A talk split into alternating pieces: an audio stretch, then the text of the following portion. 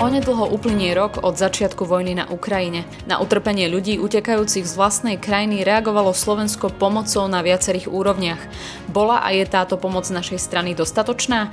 A ako to vidia niektorí dobrovoľníci, ktorí ešte aj dnes pomáhajú mnohým ukrajinským rodinám v núdzi? Napríklad teraz som videl takú reportáž nejakú, že ako hodnotia slovenskú pomoc, akože pomoc Ukrajincom a že Slovensko je na chvoste, tak neviem, hodnotili to nejaké krajiny ako Nemecko, Francúzsko, a škola, pritom my sme bytostne blízko, my sme, my sme prijali na tých hraniciach. Sa tu ľudia spojili, aby pomáhali po celom Slovensku, robia sa naďalej tieto aktivity a o tomto sa nevie. Práca dobrovoľníka s odídencami si na jednej strane vyžaduje dostatok odhodlania a vytrvalosti.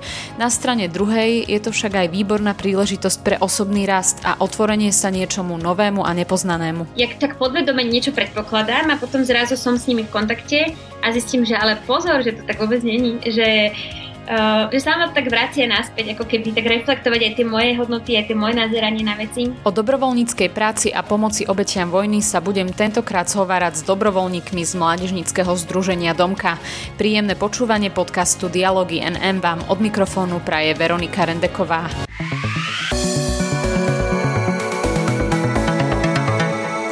Onedlho to bude rok od vypuknutia vojny na Ukrajine a treba povedať, že Slovensko stále pomáha a neustáva v pomoci ľuďom, ktorí pred touto hrôzou utekajú. Hoci dnes e, to už možno nie je také okaté v médiách, stále je tu množstvo ľudí, organizácií, ktoré sa dennodenne snažia hľadať riešenia pre týchto ľudí a ich rodiny.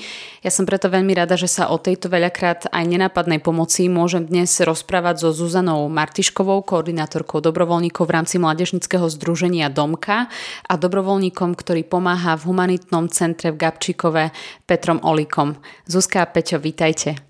Ďakujeme, ahoj. ahoj. Vy ste obaja boli dobrovoľnícky činy už dávno predtým, než ste sa rozhodli angažovať e, v pomoci pre Ukrajinu. A mňa by zaujímalo, že kedy vlastne prišlo to také definitívne rozhodnutie e, z vašej strany, že teda áno, chcem, chcem pomáhať ľuďom utekajúcim pred vojnou. A ako by ste vôbec opísali túto skúsenosť, ktorá predpokladám, dovtedy ste sa s ničím podobným nestretli. Aké to bolo? Zuzka, môžeš začať prvá. Ďakujem. A, áno, ako si už spomenula, v podstate nejakú skúsenosť dobrovoľníctva mám už dlhšiu dobu. V rámci Trnávky Salesianov v Bratislave som robila animatorku podstate donedávna ešte vysokoškolskému stredku a, a teda takisto ako keby aj pripravovala letné tábory a nejak sa v komunite angažovala.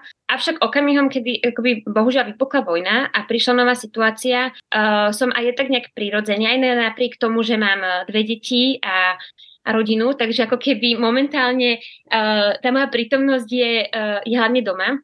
Tak mhm. som hľadala spôsoby, ako by som možno vedela pomôcť a pridať nejakú ruku k dielu. A teda ja musím povedať, že naozaj tá salazienská komunita a stredisko na Trnavke je veľmi také akčné, dynamické, silné.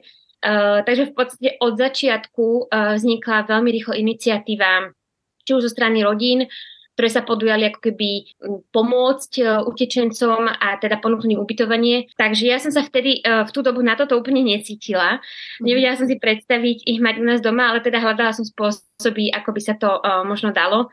Mm-hmm. A mhm. tak začala som v podstate pomáhať aj v rámci domky, kde momentálne vlastne pracujem ako koordinátorka mm-hmm. uh, dobrovoľníkov a viacerých aktivít za domku v súvislosti s pomocou Ukrajincom. Mm-hmm. Čakala si, že to bude takto dlho? Že aj tá pomoc, uh, ktorú poskytuješ, že sa tomu budeš venovať uh, už skoro rok? Úprimne ti poviem nie. Mhm. Respektíve uh, takto, že človek si to podľa mňa nechce pripustiť. Že zo začiatku sme tak verili, že, že to musí nejako skončiť proste rýchlo, nečakala som, že to budú týždne alebo mesiace, ale akurát nedávno som sa tak nad tým zamýšľala, že je to už vlastne rok za chvíľku.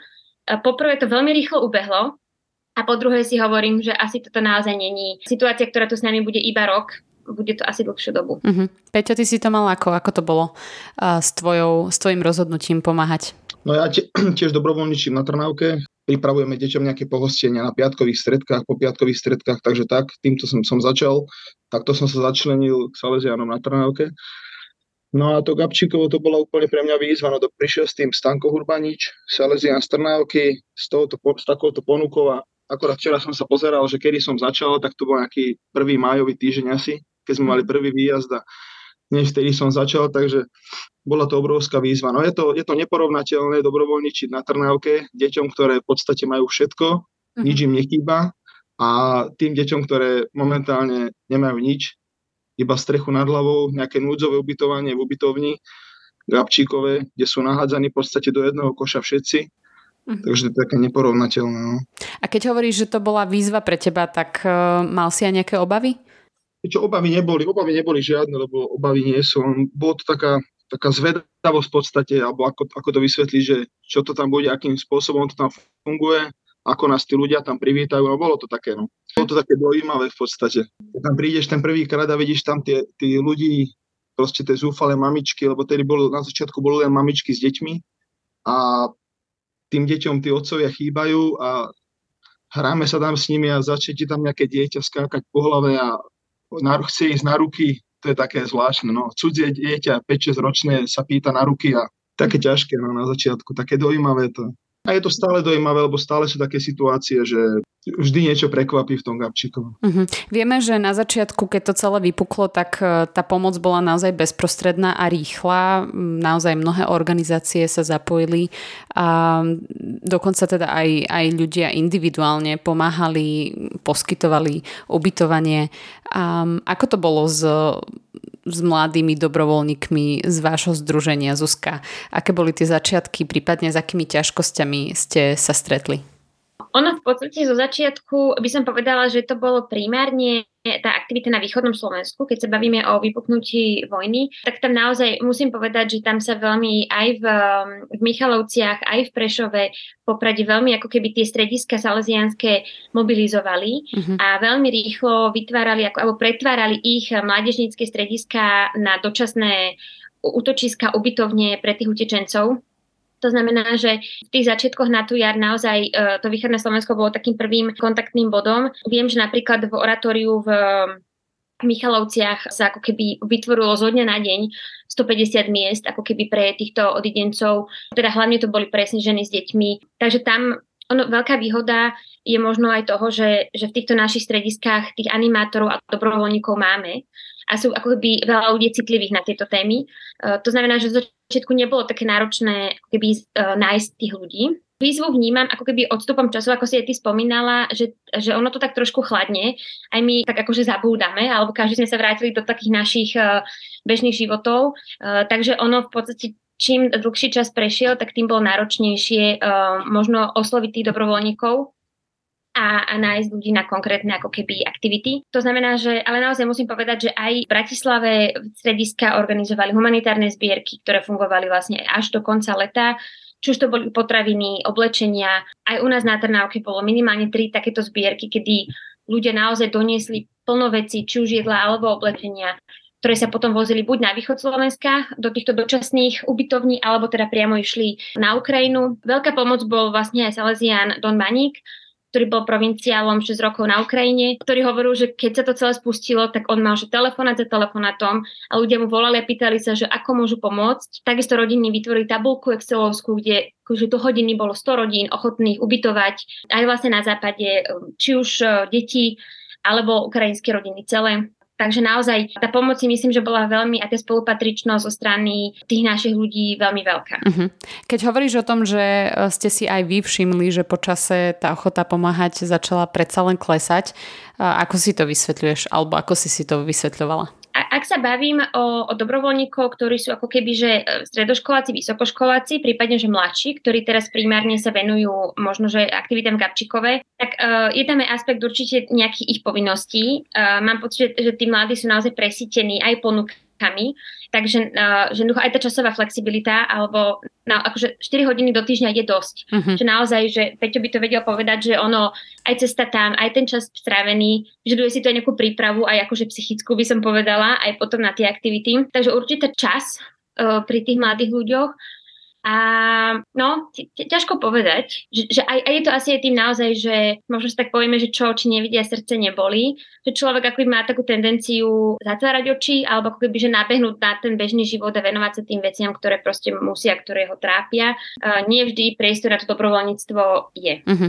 Peťo, ty si príklad takého toho stáleho verného dobrovoľníka, ktorý teda zostal uh, pri tejto pomoci, napriek tomu, že máš svoju vlastnú rodinu. Mal si niekedy také pokušenie to zabaliť? Nie, nemal som to nikdy. Ja som naskočený na tejto vlne a, a idem stále. Proste nemá, nemám, nemám vôbec myšlienky na to, že by som to vzdal. Ja by som práve, že naopak, že keby mi to čas dovolil, tak by som aj viac chodil. Ale tým pádom, že mám aj rodinu, ktorú sa musím starať, ktorej sa tiež musím venovať, tak to musím takto sklbiť. Aha. Peťo, ako by si vôbec opísal toto miesto v Gabčikove? E, podľa informácií tam žije dosť veľa ľudí pokope a teda aj veľa detí. Neviem teraz presné čísla, aké sú tam aktuálne, ale uh-huh.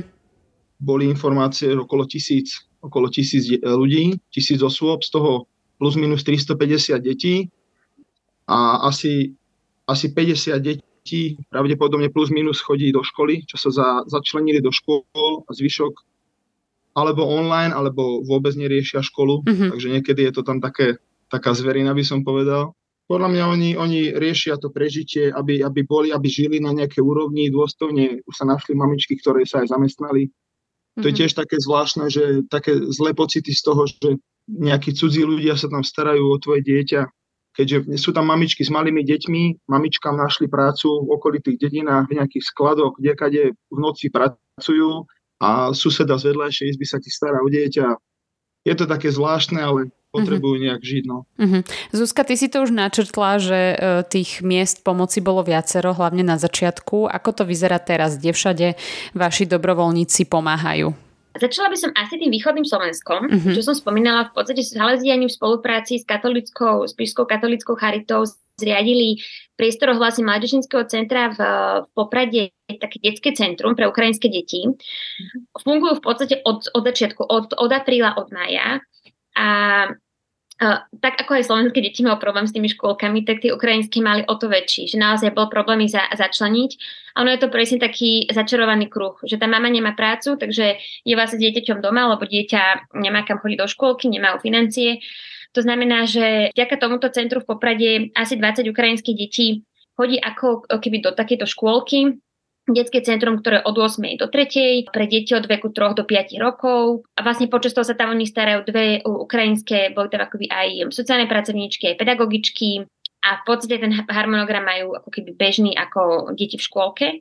Takže to je projekt, ktorý vlastne beží nepretržite od toho apríla. Veľmi sa tomu tešíme, lebo naozaj je to veľká pomoc pre tie mami, ktoré aspoň teda chvíľku majú priestor aj sa venovať sebe, ale teda aj ako keby nájsť si tú prácu a a žiť nejak tak uh, normálne, ak sa to dá povedať v týchto podmienkach. To je, čo sa týka toho popradu, tam vlastne momentálne teraz od januára otvárajú ako keby majú ešte pár voľných miest, takže ešte robia nábor na, na ukrajinské deti, ktoré by sa teda chceli takto začleniť. No a čo sa týka potom uh, ostatného Slovenska, tak do začiatku robili sa kurzy Slovenčiny v, v Trnave. Tie fungovali do leta, ale naďalej v podstate v Bratislave organizujeme od apríla nepretržite takisto kurzy slovenského jazyka na Trnavke za tú dobu sme mali asi 60 uh, e, Ukrajincov, prevažne dospelých alebo takých dospievajúcich, ktorí vlastne majú možnosť zadarmo raz do týždňa chodiť na, na kurz Slovenčiny.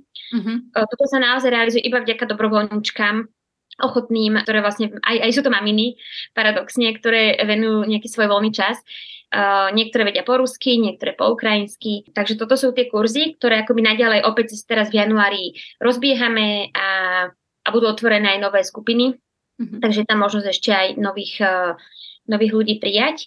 O Gabčíkove v celku povedal Peťo, to je taký, by som povedala, že nosný veľký projekt, takisto fungujúci od toho apríla. Počas toho leta sme vlastne robili letné tábory, Mm, tam to bolo vlastne mm, veľká spolupráca s organizáciou Savio, ako aj VDS, ktorí nám vlastne veľmi pomohli. Bol, boli 4 turnusy, dokopy asi 200 až 300 detí sa tých táborov zúčastnilo. A to boli práve deti z Gabčíkova, ktoré tam naozaj odtedy neboli mimo areálu. Takže vďaka týmto táborom sme ich na týždeň vlastne každý deň vozili do nejakého bratislavského strediska, kde tu mali denný program, kompletne zabezpečený a večer sme ich vrátili naspäť toto bola taká asi jedna z tých najsilnejších skúseností. Um, myslím si, že aj pre tých dobrovoľníkov, že naozaj vidieť, ako pomaly s plačom tie deti najprv do toho tábora išli, lebo niečo nové neznáme, uh-huh. ale s plačom aj potom sa vracali naspäť. Boli naozaj veľmi vďační aj tí rodičia, aj tie deti, lebo konečne po nejakej dobe naozaj v tom Gabčíkove, kde mali takú, taký stereotyp, uh-huh. uh, mali možnosť ako keby aj výsť z toho, zažiť niečo nové. A veľmi zaujímavé bolo aj, ako sa tam oni vlastne až ku koncu toho týždňa zgrupovali. My sme mali taký pocit, že však sú to ako keby spolužiaci alebo respektíve rovesníci, že oni sa tam musia poznať z toho Gabčíkova, ale oni tam každý išli ako jednotlivec a vlastne až na konci tých táborov sa vytvárali naozaj také bližšie uh, priateľstva alebo vzťahy medzi tými deťmi. Takže to, toto sú v podstate uh, aktivity, ktoré boli cez leto a posledným takým veľkým projektom je Hernička, z ktorého sa ja osobne veľmi teším, lebo zasa skupina slovenských mám povedali by sme si, že majú aj čo, iné, iné čo na robote, ale hľadali, ako oni v tej ich situácii životnej, ktorú majú, vedia možno pomôcť. A mhm. zase v stredisku na Miletičovej uh, skupina asi 10 slovenských mám zriadilo herničku každý piatok od pol 10. do pol 12. ktorá je otvorená vlastne pre ukrajinské maminy s deťmi v podstate od 0 do 6 rokov. A tam sme tiež taký fenomén zaznamenali, že v podstate predpoklad bol, že tie maminy buď tam tie deti donesú a budú tam s nimi, alebo tí maminy ponúkali slovenské, že môžu tam tie deti nechať, ako keby si niečo vybaviť. Čo zo začiatku sme mali taký možno taký ten stereotyp alebo kultúrny šok, že tí mami tam naozaj tie deti nechali a odišli. A tie slovenské mami, že uch, no čo teraz s nimi, nerozumeli si. Ale akože aj my, sme, my sa učíme, že naozaj si treba dávať pozor na také to škatulkovanie a také tie stereotypy, že sme mali možno tendenciu si hovoriť, čo je to za mamu, nechá tam dieťa proste samé s cudzími ženami a ide preč. Mm-hmm. Ale potom sme naozaj pochopili, že oni sa najprv musia postarať aj o seba. Že to bol jediný čas počas týždňa, možno tie dve hodiny, pre tie ukrajinské mamy, kedy si aj mohli vybaviť, aj možno len sedieť a ticho, že len proste byť a nemusieť možno riešiť naozaj tie existenčné ťažké, uh, ťažké veci. A časom sa to opäť mení. Oni potrebovali nejaký priestor, kedy tam naozaj väčšinou bolo zloženie ukrajinské deti a slovenské deti s mamami a teraz sa tam vytvára krásna komunita ukrajinských žien, uh, ktoré tam radi chodia každý piatok. Už sa nás pýtali, že kedy bude ďalší deň, že im je málo, takže zvážujeme pridať ešte jeden deň v týždni. Dokonca aj pred Vianocami mali taký akoby uh, vianočný večierok, uh, kde si aj ukrajinské jedla navarili, aj slovenské, takže bolo to také multikulty. Aj predávali nejaké ich vlastne výrobky, čo si ženy vyrobili. Takže tomu sa naozaj teším, že sa tam vytvára taká slovensko-ukrajinská komunita. Mám, ktoré naozaj trávia spolu čas, aj sa učia slovenčinu počas tej doby, takže to, tomu sa tešíme a to si myslím, že bude ešte rásť. Mm-hmm. No je toho bohate z toho, čo hovoríš. Uh, ty si spomínala kultúrny šok. Ako je to teraz v tej komunikácii a práci s týmito mamami a deťmi a vôbec rodinami? Vnímate nejaké rozdiely? To je otázka vlastne na vás obidvoch. No myslím si, že deti sú asi všade rovnaké, tiež šantia. Mm-hmm. Tieto, tieto ukrajinské tým, že sú tam teraz zavreté v tých, v tých ubytovniach, tak niekedy až viac, lebo nemajú si kde energie vybiť. A ako Zuzka spomínala s tými mamičkami, stávajú sa nám také situácie, napríklad minulý týždeň presne táto situácia mi sta, sa mi stala. Mám na starosti krúžok kreatívny, kde sa ti nahrenie 8-10 detí, ktorým sa máš venovať a potom zrazu tam príde mamička s takým dôročným dieťatkom a som sa, som sa tomu dieťatku venoval asi 2-3 minúty a mamička to pocítila, že sa mu venujem, tak sa tam spokojne do rohu sadla a už, už z, tých, z tých dvoch minút bolo de- hodina. No a hodinu som sa hral s dvojročným dieťatkom, sme si hádzali loptičku a nejaké hry sme hrali, takže, takže tak. Takže si myslím, že tie deti sú asi všade rovnaké, akorát oni majú inú situáciu teraz a sme radi, že sa im môžeme venovať. Mm-hmm. Zuzka? Uh, ja by som to presne, veľmi by som sa akože uh, chcela vyhnúť takému nejakému zovšeobecneniu, lebo ako keby, že bojím sa to povedať, že akí sú, lebo veľmi ťažko, že naozaj my sa stretávame len s nejakou maličkou vzorkou, dovolím si tvrdiť, že Gabčíkov je úplne špecifická situácia, že tam sú opäť, že trošku aj iná skupina tých Ukrajincov, ale uh, tú skúsenosť, ktorú ja mám, tak naozaj akože veľmi srdečný, že aj tí mami veľmi vďačné, či už z tých herničiek alebo z tých kurzov, tí ľudia si naozaj vážia tú pomoc, vnímajú, že ako keby ideme mimo možno našej komfortnej zóny, že sa snažíme uh, niečo im odovzdať alebo aspoň im pomôcť. A, a ja, ja mám taký pocit, že ich najviac ako keby teší, keď oni môžu pridať ruku k dielu, že keď oni môžu byť tie, ktoré niečo dokážu tvoriť, že im akoby vraciame naspäť tie kompetencie, ktoré im boli vzaté, vzhľadom na, na to, že sa ocitli úplne v životnej situácii. Takže oni zrazu akoby neriešia také tie bežné veci, či už pranie, nákup, zabezpečenie domácnosti. Uh, takže ja tak vnímam, že možno najväčšie môžeme dať je im dávať naspäť kompetenciu, čo je len malú naozaj, že tie mami sa najviac chytili na to, keď sme im dali možnosť, že tak niečo môžete vyrobiť a predať to. Dajme tomu, že pred Vianocami, po, po omšiach, um, vlastne, takže niektoré napiekli, uh, navarili, takisto sa nejaké pridali aj um, na Trnavke sme mali také charitatívne vianočné trhy, takže tam robili boršč, uh, nejaké ich jedlá typické. Uh, takže ako neviem asi úplne odpovedať na otázku, že akí sú, ale z tých našich skúseností naozaj deti asi rovnaké ako, ako aj slovenské a tí dospeláci taktiež, len ako keby my sme v podstate zo začiatku, ako sme pracovali s dobrovoľníkmi, tak sme aj vďaka vlastne organizácii IPčko sa naozaj tak sústredili na takéto sprevádzanie tých dobrovoľníkov a čo najväčšiu možnú prípravu na to, čo ich môžu v tom Gabčíkove čakať. A tam nám vlastne Zuzka Zipečka hovorila takú veľmi peknú vetu, ja stále na to myslím, že akékoľvek správanie, uh, ktoré tí Ukrajinci môžu mať, čo sa nám zdá ako nenormálne, je normálne tej hroznej situácii nenormálnej, v ktorej sa oni nachádzajú. Že tam toľko faktorov vplýva na to, ako sa oni správajú, ako reagujú, že čokoľvek robia, je to považované za normálne, nakoľko tá situácia je naozaj aká je. Ale ja mám osobne zatiaľ veľmi pozitívne a také príjemné skúsenosti. Mm-hmm. Čo na druhej strane táto skúsenosť uh, priniesla vám, vám obidvom uh, do vášho osobného života? Uh, predsa je to už dosť dlhá doba Mm, pochopili ste niečo, niečo pre svoj život, zobrali ste si z tejto skúsenosti niečo? Nič nie, samozrejme. Z ľudí, ktorí žili svoje bežné životy, zrazu stali, sa stali takíto odidenci, ktorí sa, niektorí nemajú kam vrátiť. A mne to dalo, ja, ja som šťastný, že môžem pomáhať. E, škoda je za týchto okolností, že to vôbec nastalo, ale už keď sa tá situácia nastala, tak chcem byť to súčasťou, aby aspoň trošku spríjemniť ten čas, ktorý tam trávia. Uh-huh. Zuzka, Vieš, ja si stále viac vec uvedomujem, um, ako musíme prechovať takú vďačnosť. Alebo ja sebe, same sebe hovorím, že naozaj buď vďačná za tie veci, ktoré máš, lebo presne ako povedal Peťo, nie je to samozrejmosť. Uh-huh. A mne to veľmi rozširuje obzory.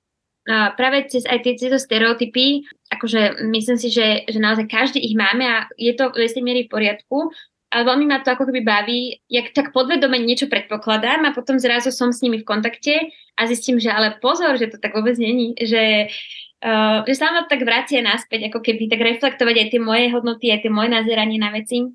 Uh, takže ma to veľmi učí aj také pokore, aj uh, naozaj tak, také otvorenosti väčšej, voči možno aj také inakosti, Uh, či už vzťahu k Ukrajincom alebo komukoľvek inému napokon. No, keď hovoríš o tej inakosti, tak uh, s tým sa mi spája uh, aj taký ten trend, ja chcem veriť, že je to trend a, a že to nie je naša nejaká charakteristická črta Slovákov.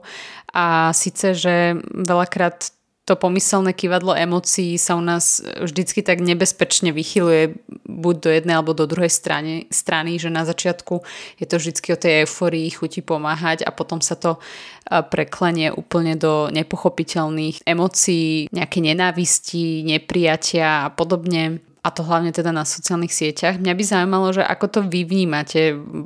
Stretli ste sa s niečím takým vo vašej blízkosti na adresu napríklad toho, že pomáhate Ukrajincom a prípadne čo to s vami robí, keď počujete takéto hlasy niekde, niekde v médiách alebo teda na tých sociálnych sieťach? No, na mňa to nepôsobí dobre, hlavne tie negatívne veci, keďže, keďže v tom žijem, som s tým v kontakte a napríklad teraz som videl takú reportáž nejakú, že ako hodnotia Slovensku pomoc, akože pomoc Ukrajincom a že Slovensko je na chvoste, tak neviem, hodnotili to nejaké krajiny ako Nemecko, Francúzsko a spola Pritom my sme bytosne blízko, my sme, my sme ich prijali na tých hraniciach. Prijali sme reálne tých ľudí naj, asi najväčšie množstvo. tam Poliakov, samozrejme, to je neporovnateľne väčšia krajina, ale, ale sa tu ľudia spojili, aby pomáhali po celom Slovensku, robia sa naďalej tieto aktivity a o tomto sa nevie. Takže... Uh-huh. Čiže máš pocit, že to nie je reálny obraz o Slovensku, že Slovensko naozaj pomáha, len sa o tom nehovorí. Určite, len to nevidno. Hodnotia to ľudia, ktorí sú skutočnosť nezainteresovaní v tom, neviem z čoho vychádzali tie čísla, že sme na chvoste, ale my, my čo to tu robíme, tak vieme, že tá pomoc stále je, stále pretrváva, ľudia sú tu ubytovaní v domácnostiach, dobrovoľníči sa tu, takže z nášho pohľadu je tá pomoc e, dobrá. Určite je priestor na zlepšenie, ale nie je to zle. Uh-huh. Zuzka, ty to vnímaš ako? Súhlasím. No, súhlasím s Peťom. Um, ono niekedy naozaj, že možno tie negatívne ohlasy uh, v nás tak možno viac rezonujú, bohužiaľ, alebo ako keby, že sme na to taký, uh, ja neviem, či citlivejší. Uh, takže určite uh, ja priamo osobne som sa s nejakými vyslovene, že negatívnymi komentármi či už um, na Margo aktivít Gabčíkové alebo ako keby pomoci za Salesianov nestretla. Určite sú ľudia, ktorí majú na to iný názor a aj to je v poriadku. Um, my stále len čo môžeme, ako keby komunikujeme tú našu skúsenosť z pohľadu toho dobrovoľníka alebo teda nejakého pracovníka uh, ponúkajúcich uh, tie aktivity. Ale áno, snažíme, snažíme sa to ako keby, nevytesňujeme to určite, ale snažíme sa uh, hovoriť aj o tej druhej stránke minci. Uh-huh. Ak by ste z celého tohto obdobia e, mali vytiahnuť jeden zážitok, rozhovor, stretnutie, situáciu, e, ktorá vám zostane navždy v pamäti, čo by to bolo? Možno v tomto som taká ukratená, že ako keby aj vzhľadom na ten rodinný stav, že uh, nemám až taký úplný priamy kontakt s tými Ukrajincami, ako má napríklad Peťo Gabčíkové. Tam tie príbehy sú silné, ale um, mňa veľmi, veľmi tak akože veľmi zahrie, zahreje pri srdci uh, aj naša dobrovoľnička Kira, ktorá je sama z Ukrajiny a vlastne prišla asi v, v takej tej prvej vlne spolu s mamou a veľmi rýchlo sa zapojila a to dnes je podľa mňa tak naozaj že pevný základ. Burcuje ešte aj naokolo spolužiakov, ktorí sa pridávajú, robí tie aktivity. A tá naozaj ešte pred letom vlastne natočila také veľmi pekné video, kde až tak cez slzy by som povedala, že veľmi dojímavo akože ďakuje za to, že sme tu, že ich vnímame, za to, že im ponúkame nejaký ten priestor, aj teda pre ňu samú, ktorá vlastne te, tento rok maturuje, že v živote takéto nezažila. A takisto ona hodnotila, že je hrozné, že to ako keby musí byť na, na úkor, alebo teda z dôvodu tejto vojny. Ale uh, naozaj si myslím, že je taká vďačná za ten čas, ktorý tu má na Slovensku. Aj veľmi pekné vzťahy si tu vytvorila. Takže ona je pre mňa také, uh, také svetilko. A um, a naozaj taká tá jej bezprostrednosť a taká tá vďačnosť za, za to všetko um, robí deň dobrý. No. Ja musím potvrdiť, Kira, to je, to je náš ambasádor naši, našich gabči, gabčíkovských výjazdov. Mm-hmm. Naša hviezda veľmi nám pomáhala na začiatku, keď sme prišli a ona, ona ako jediná komunikovala s deťmi. Sme nosili taký reproduktor, taký veľký reproduktor prenosný s mikrofónom a to na tom námestičku, na tom nádvorí keď to spustila, verbovala tam deti, deti vybehli z budovy a to bol taký úžasný zážitok, že vedela ich tak spracovať. A dodnes to tak je, to, on, ona je úplný milá, ich miláčik, lebo od začiatku tam chodíme spolu, takže, takže oni ju poznajú už pomaly, jak ich mama je. Rozumiem. A Zuzka, prosím ťa, keď sa na záver ešte takto opýtam, aké sú možnosti, ak by sa niekto rozhodol, že um, chce pomáhať takýmto spôsobom, uh, chce sa zapojiť do tej pomoci, kde sa môže prihlásiť? Dobre, že sa pýtaš, lebo ako som spomínala, že veľa z tých aktivít po vlastne v novom roku sa opäť rozbieha alebo sa nejako modifikuje. Takže robíme momentálne nábor nových dobrovoľníkov do Gabčíkova. Všetko to začneme komunikovať v rámci uh, domky, to znamená cez Tomka, či už sociálne siete alebo aj web, kde informácie o, o aktivitách Gabčíkové, ako je o nábore dobrovoľníkov sú, takže pokojne cesto.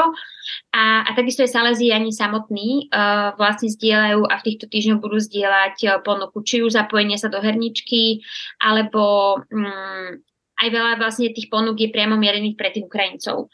Uh-huh. To znamená, uh, ale tak zjednodušene by som povedala, že sledovať stránku domka.sk, aj jej sociálne siete, kde o všetkých aktivitách uh, komunikujeme, takže uh, cez nej sa potom budete vedieť aj prihlásiť. Ďakujem Zuzka, tak uh, určite tí, ktorí máte záujem, tak neváhajte, využite túto príležitosť a môžete sa takto zapojiť do pomoci. No a ja takto na záver občas nechávam priestor mojim hosťom, aby niečo povedali poslucháčom, prípadne niečo zapriali. Tak dnes toto právo využijem a, a dám vám takto na záver Zuzka Peťo priestor povedať, čo považujete možno za dôležité, aby zaznelo, tak nech sa páči. Ja by som vám tak akoby veľmi uh, chcela vyjadriť vďaku tým, ktorým akýkoľvek spôsobom ako keby sú takí citliví a snažia sa možno pomôcť a keď nemôžu pomôcť, tak len nebrania tej pomoci, niekedy je to stačí. A asi len tak akože apelovať na takú citlivosť v nás a takú nejakú láskavosť, niekedy netreba viac, že ako keby naozaj len, len byť taký ľudský, všimať si tých iných okolo seba, a možno nebať sa keby výjsť z toho nášho tieňa alebo z takého toho nášho pohodlia a odovzdať niečo, ono to väčšinou tak býva, že človek tým, že dáva, nakoniec oveľa viac potom dostáva. Takže len tak povzbudzujem každého, komu nie je to úplne lahostajné, či už to ukrajinská téma alebo akákoľvek iná, možno ohrozená skupina, eh, aby išli do toho a myslím si, že budú veľmi obohatení. Ako aj my všetci, čo s tým už nejakú dobu pracujeme. Zuzka to veľmi krásne vystihla, túto vec a ja ešte dodám iba takú vetu, že, že užívajme si život v miery, lebo vidíme, že aj v dnešnej dobe to nie je samozrejmosť. A chcem pozvať naozaj dobrovoľníkov, nech to skúsia a bude to pre nich zážitok. Peťo Zuzka, ja vám veľmi pekne ďakujem za to, že ste prišli porozprávať o tejto vašej skúsenosti a vďaka aj za ten váš príklad. Vy obidvaja máte rodiny, o ktoré sa musíte starať a, a napriek tomu teda ešte pomáhate iným. Uh, verím tomu, že to bude dostatočne inšpirujúce pre, pre niektorých našich poslucháčov a že aj oni sa rozhodnú, uh, že pôjdu a, a začnú pomáhať. A ja vám prajem veľa uh, síly a trpezlivosti a nech tá vaša pomoc prináša úľavu tým, ktorí to najviac potrebujú. Veka, vďaka ešte raz. Ďakujeme, ja ďakujeme za pozvanie. Ďakujeme. Pekný deň vám prajeme. Pekný deň všetkým. Počúvali ste podcast portálu Nové mesto Dialógy NM, ktorý vám prinášame každý pondelok. Spolu s textovými rubrikami ho nájdete na našom webe NMSK a tiež na SoundCloud a Spotify pod profilom podcasty NM. Spojme sa v dialógu na NMSK.